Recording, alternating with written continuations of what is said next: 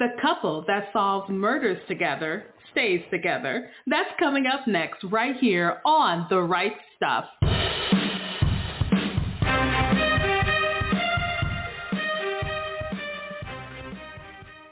Hi and welcome to The Write Stuff. I'm the Queen, Parker J. Thank you so much for joining me. Today we're going to be talking to my returning guest co-host and contributor today, Mary Findley. She is the author of her new release called Mapped Out Murders, and this book one the Crime and Persecution series. I cannot wait to tell you all about it in just a few moments. As always, I want to thank our Patreon team for their support. We have been showcasing Christian authors worldwide for 10 years, and as God gives us grace, we'll continue to do so. To find out how you can help out, simply go to patreon.com slash right stuff and see what you can do. And as always, we covet your prayers. To stay up to date with PJC Media, simply go to pjcmedia.net, click on that pink follow button, and you'll never, ever have to miss a show. Subscribe to our new YouTube channel at PJC Media and click that notification bell so you won't miss an episode. Lastly, I want to thank you all for your support of my newest release called A Chance for Zhao Xin. I'm really excited to get your feedback on that, so go ahead and pick up your copy today. And so without further ado, I'm going to bring my guest on board today. Mary, how you doing? I'm doing great, Parker. How are you? I'm rather peachy, and thank you so much for coming back onto the show. My pleasure. You know, it's been a minute since the last time you were on, so go ahead and tell us what you've been doing since then. Well, that's hard to say, but doing trying to do a lot of different things. We're making different versions of our books these days, like trying to create videos and comic strips and even maybe games of kind of that are versions of our books that maybe people will be more interested in in case they're not readers. They can still enjoy what we've written. I remember at one point you were working on a live book or an animated book, something like that. Yes, my husband wrote a short story called Sojourner, which is a science fiction story that only involves a couple of characters. So we've been trying to lay that out in video format, like with the lines from the book and the pictures of the characters. It sort of resembles a video game with the words spoken down there and they show the picture of the character on the screen and then there's background images of things that are happening on the ship and out in space. So what made you decide to do this particular route when it came to your books? Well, there are a lot of people who say they don't have time to read or aren't that interested in reading. So we're trying to produce maybe shortened versions of our books that are uh, multimedia that they could actually sit and listen to it or they could watch it. Either way, you know, kind of like you sit and watch a YouTube video or listen to the music on YouTube while you're doing something else. It might give them options to be able to still get the message, but be able to get on with their busy lives. You also provide services. And one of the services that you do provide is cover design services. Yes, I do. I do nonfiction. I've done a lot of nonfiction and some fantasy science fiction types of covers recently. And I've got one person who said she's got a series that could go more than 20 books, and we're very excited to work together on that. I would be too, most deaf. I would definitely be excited to work on something like that. Now, I got to ask you one of the more controversial questions, and it's, it's this whole rigmarole about AI. And, you know, I am very ambivalent when it comes to AI. I go back and forth with, oh, I love this today or I hate you today. So how do you think AI is going to affect you as a cover design artist? Well, I love the artwork. Some of the people have posted things that they've made in AI and it looks fantastic. It's better than anything I could ever do. I guess the real question is the copyright issues and those are going and making their way through the courts right now. So we'll just have to see how that plays out. Do you think that AI is a tool or is it going to take over what you do for offers? I bet you it is going to tend to take over, especially in the artwork, because that's just something someone can put out there's already a guy who says he's making books, writing them through AI, doing the covers through AI, doing his promotional materials with AI. I mean, how can you beat that? He's putting out a book a week or something like that. But do you think it'll make us obsolete, you think? No. I think people are always going to go for the real thing. Yeah. At the end of the day, we do want the authentic. And only human beings can really do that because the only thing about AI, it needs to be updated constantly. And even though AI may get better, it's not inspired. It's only uploaded and licensed and updated. So I think we're going to be safe. But I just wanted to get your thoughts because you're both a writer and a cover design artist and you understand both sides of the issue, I think, because it's not like you said, I hate AI and burn all computers. It's not like you said that, you know, you just let us know, hey, we got to just be sure that this is a new reality that's entered in. It's going to be here for some time and keep moving, basically. So I like that rather optimistic, balanced view of, of, all the things. So now we're talking about some of your books here. Now, before we get into Mapped Out Murders, which is book one of the Crime and Persecution series, I want to talk about the shift you've made in your writing because a lot of times you've written steampunk or you've written a couple of historicals, stuff like that. Now you're shifting over to contemporary. What was that thing that made you decide to do that? Well, I just got I got inspired to try to deal with some current events that are going around, like the interference of the government in public schools and the media, all the stuff that they're going crazy about, and things that people are how they're changing the morality of the culture. And I really wanted to address those. And there's no way you can do that in the past. You have to do it in the present. So in Mapped Out Murders, we have this couple, and it's Sarah and her her husband. And Sarah's a homicide detective, and in a lot of these murder mystery stories, especially the ones that are more feminist centered, they make the woman really masculine because she's a homicide detective. And I guess there is a certain detachment that you have to have if that is your job. But you don't do that with Sarah. You actually make her very relatable. And how did you sketch her character together so when the author starts to read about mapped out murders, they really start to get close to her because she's not just a homicide detective, she's also a pastor's wife. Yeah, I came up with Sarah. The story inspired me to write about Mapped Out Murders was we were at a Voice of the Martyrs conference, my daughter and I, and we heard about there was a pianist there who was a very wonderful performer, but he said that his father had been killed in Iran and his father along with a number of other pastors and they'd found these men, each one of them dead and in their pocket was a piece of paper with an address that told where the other dead body was. So they were just going through the city finding dead pastors with this note in their pockets. And I said, oh my goodness, that's a story. so that's what inspired me to write it. And Sarah is a an LAPD detective who has some quirks, like she won't work with a male partner, and that's gotten her a lot of grief in the department, but she's very good at what she does. So if they want her, they have to put up with her quirks. And in this story, her partner, who is a woman who is, is sick with the flu, so she has to have somebody else work with her. So it ends up being her husband, who happens to be a Middle Eastern language expert. And he's the case is about Middle Eastern people who are being murdered. And so with this story, you are bringing in a couple of things going on. You're bringing in current events and you're also bringing in that mystery. Now, I got to ask you, just as a mystery, and it's not quite a mystery. I don't want to call it a mystery mystery, but it has that mystery element in there. Did you have to plot it out? Did you just go by the flow, see your pants? How'd you do all that? I always go by the flow. You know, I have to go along the way. I have to stop and do some research, like where are the places where the persecution is taking place? Where would the main suspect have come from? How would they manage to identify him? Because you know, it's one thing to be able to say some guy in the Middle East came over here and started killing people but why, you know, what's his motivation? Where did he come from? What about him might make him identifiable when his whole job is to be invisible, you know, like a serial killer doesn't really want to be caught. But although there was a lot of research into Middle East and Far East Muslim culture and how they might come together and actually, you know, decide to come to the United States and start killing people. And so for those who I know are going to be like, are you trying to say all Muslims are this or all Middle Eastern people are that? And just go ahead do the disclaimer. I know we usually don't have to do this, but just in case, go ahead and let us know what's going on with that. People are people. They're good people. They're sinful people all around the world. It doesn't really, it's not so important what you believe, what religion you follow. It's just the presence or absence of God's truth in your life. And that's what we're dealing with. We're not dealing with people who are, they might say they're this way because they're Muslims, but they, what they really mean in their hearts is they're evil. And it's not about their religion it's so much as it is about their mindset. They don't want anybody else to interfere with what they want to do. So that's the basis of persecuting people.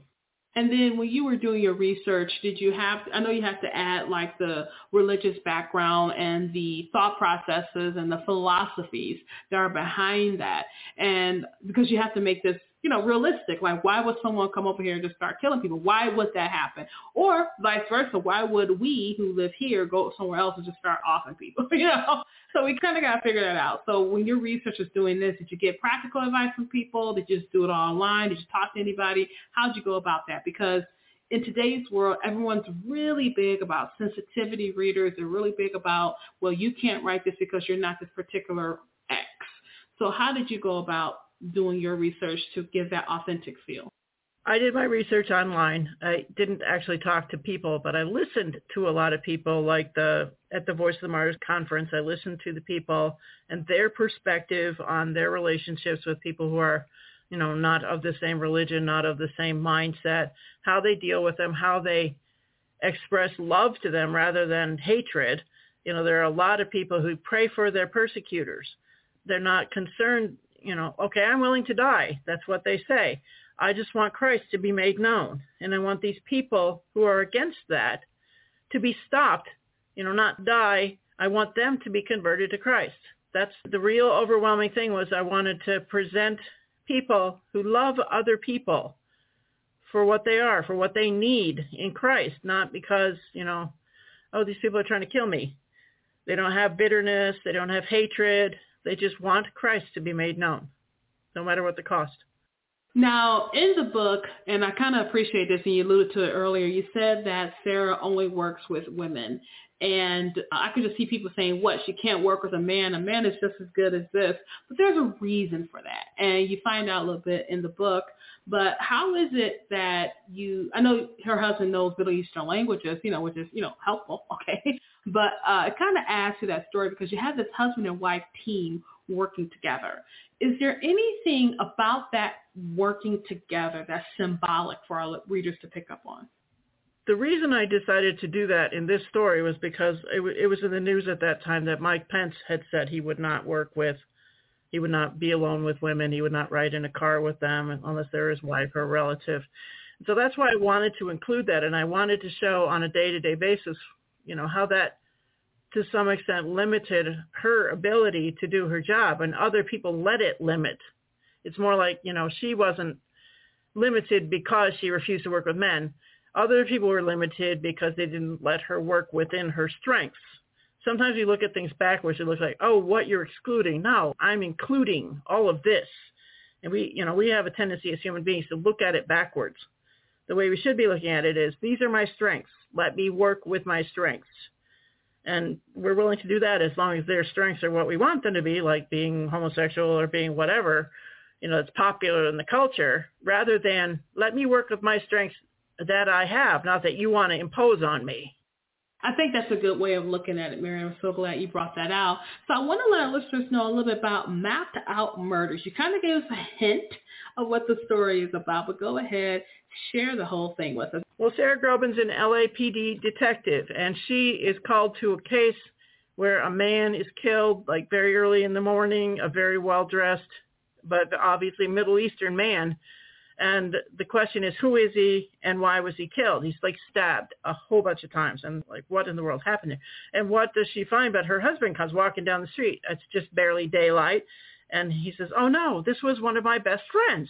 And she's like, what in the world is going on here? What connection does my husband have to this dead man? And she finds out about this secret organization, and they have to keep it secret even in the so-called free United States because they're leaving their Muslim home countries, coming to the United States and trying to worship Christ and working on, you know, witnessing to others. And this is the kind of thing that can still get in trouble here in the United States.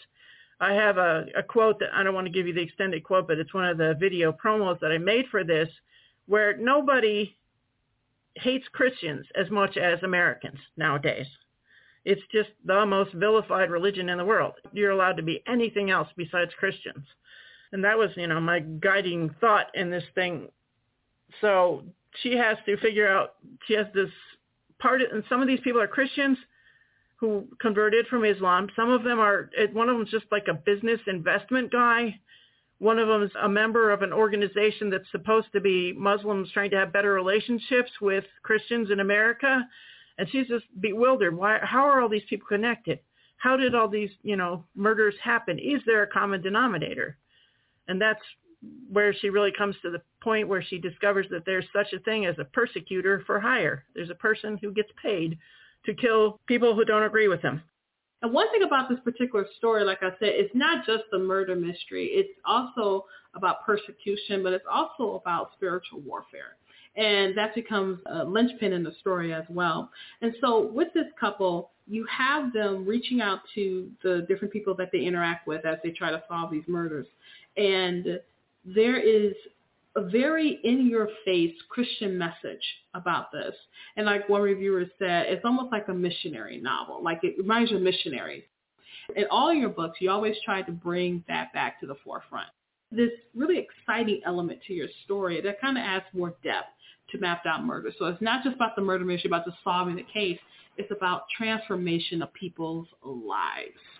Well, in the next book, which I started working on, but I just keep sputtering. You know, it's kind of that period in my life where everything sputters. But uh, she will be back together with her own partner, who is a very kind of flamboyant Hispanic, what they call a black Tino, and she doesn't mind being called that. But they are trying to investigate a church that was actually right down the road from where Sarah's apart, Sarah and her husband live. There was a fire that they've quickly figured out is arson and there's actually a person who was killed in the fire who was they actually had like six different churches meeting in that old building and the person who set the fire wanted to steal an item of worship from this one church but there are other churches which are you know terrified because they're all at risk believers from countries where their beliefs are not welcome and they're not all muslims you know so there's a group from South Korea. There's a group from the Coptic Church in Egypt. There's other people who are just, you know, they can't even figure out who would want to attack all of these churches, who would want to destroy the ministries of all these churches at once. So that's really the big thing. And the people are terrified. They try to, they find a, a, person who might be able to give them information and the person just runs from them in terror. He's a member of the church, but he can hardly speak English. And they don't know how to communicate with him.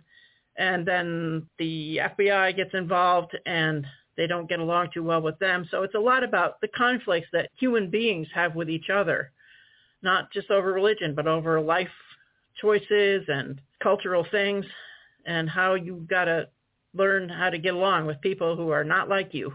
I think sometimes that's the hardest thing is getting along with people because you want people to be in your circle to encourage you, to build you up. But sometimes you just meet people you just don't agree with. Do you have a tentative title for it? Uh, right now it's called No Name Church because there are actually six different churches that were meeting in the same building. So it's kind of like a lot of different people. It's like Christians who are not like us the Coptics have a special secret tattoo that they wear so that people know if someone tries to invade their meetings that are supposed to be secret, then they'll know that person isn't one of them because he doesn't have the tattoo. And it's also about how your Christianity can backfire on you. I found a story that actually took place in colonial America, and that kind of formed the basis of the antagonist in the story because this person was taken in and cared for and had severe losses a couple of different times in their lives and was always, you know, made welcome and became part of new families, but somehow that had a, an embittering effect on that person and turned them against believers and that person became an enemy, not because of the bad treatment, but because she couldn't understand the good treatment. I can see how that can actually be backwards because why aren't you treating me like crud? When you should. And that has a lot to do with the person's internal view about themselves. And so it sounds like it's something very exciting. How many books do you have planned for the series? That's so far it's just those two. I haven't really thought beyond that. Okay. he said, we don't know if we're going to make it like uh, Murder, She Wrote where you got 3,000 books, 3,000 books in there. But I wish, right? You know, but hey, you got other projects that you're working on as well. So Mary, I just want to thank you so very much for being with me on the show today. If people want to connect with you, where can they find you online? Our website is FindleyFamilyVideoPublications.com. I know that's a mouthful, but if you can find us there, we have a blog with lots of articles about different topics that are important to believers and sometimes just ordinary everyday topics like things that we learned while we were riding around in a semi and things about the economy and then things about homeschool education and we have a ton of books and they're all listed there too. In the few moments we have left, you know I always want to encourage our aspiring authors whom God has given the gift to write to pick up a pen to do so. So go ahead and encourage them out there today. Just keep trying. It can be very discouraging. It can be a lot of trouble and you can feel like you're stuck and never going to get going again. But try different things. If you can't write a whole book, write flash fiction. I know a lot of other authors I know are concentrating on putting out short fiction and contributing to online publications and maybe you don't even get paid for it as such, but you get some recognition and you get known and you be there in the groups online and help other authors. If you're stuck, try to help somebody else who's also stuck, but you know what can get them unstuck. It can be kind of an encouragement to you to see, okay, now I'm writing again and well, maybe I'll get writing again and just try to think unselfishly. Sometimes I think, oh, my life is miserable and I can't do anything, but my life is actually really good. Sometimes I think maybe that's why I can't write because my life is too good and I need some hardship to make me have things to write about. But right now, you know, I'm trying to be a help to other authors and I think that's a big part of being in these groups online. That's how I learned to be an author and to publish and so on by other people helping me. So it's a way I can give back. I think that's a good point you make. You know, keep trying and then if you can't help someone else, because sometimes when you help another person out, that can also free up the block that's in your own mind. So very good point that you made there, Mary. So Mary, once again, thank you for being with us on the show today. Really enjoyed having you and cannot wait to have you back and have you back real soon. Thank you, Parker. I appreciate the opportunity. And we were talking today to Mary Findley. She is the author of the book Mapped Out Murders. It is book one of the Crime and Persecution series available on Amazon.com or wherever books are sold. Now, she told you what the story is about, but it's so much more deeper than that. And we literally only scratched the surface. So make sure you go ahead, love on my sister, and pick up your copy of Mapped Out Murders today on Amazon.com or wherever books are sold. You want your Christian fiction in your face, guess what, gang? This definitely is. And not just that, it's also educational, also provocative and thought-provoking. And guess what? You're going to learn a lot when you pick up your copy of Mapped Out Murders, book one of the Crime and Persecution series. Thank you so much for joining me for this edition of The Write Stuff. I'm the Queen, Parker J, and you have a wonderful, absolutely glorious, blessed day. Lucky Land Casino asking people what's the weirdest place you've gotten lucky? Lucky? In line at the deli, I guess? Aha, in my dentist's office. More than once, actually. Do I have to say? Yes, you do. In the car before my kids' PTA meeting. Really? Yes. Excuse me, what's the weirdest place you've gotten lucky? I never win and tell. Well, there you have it. You can get lucky anywhere playing at LuckyLandSlots.com. Play for free right now. Are you feeling lucky? No purchase necessary. Void where prohibited by law. 18 plus. Terms and conditions apply. See website for details.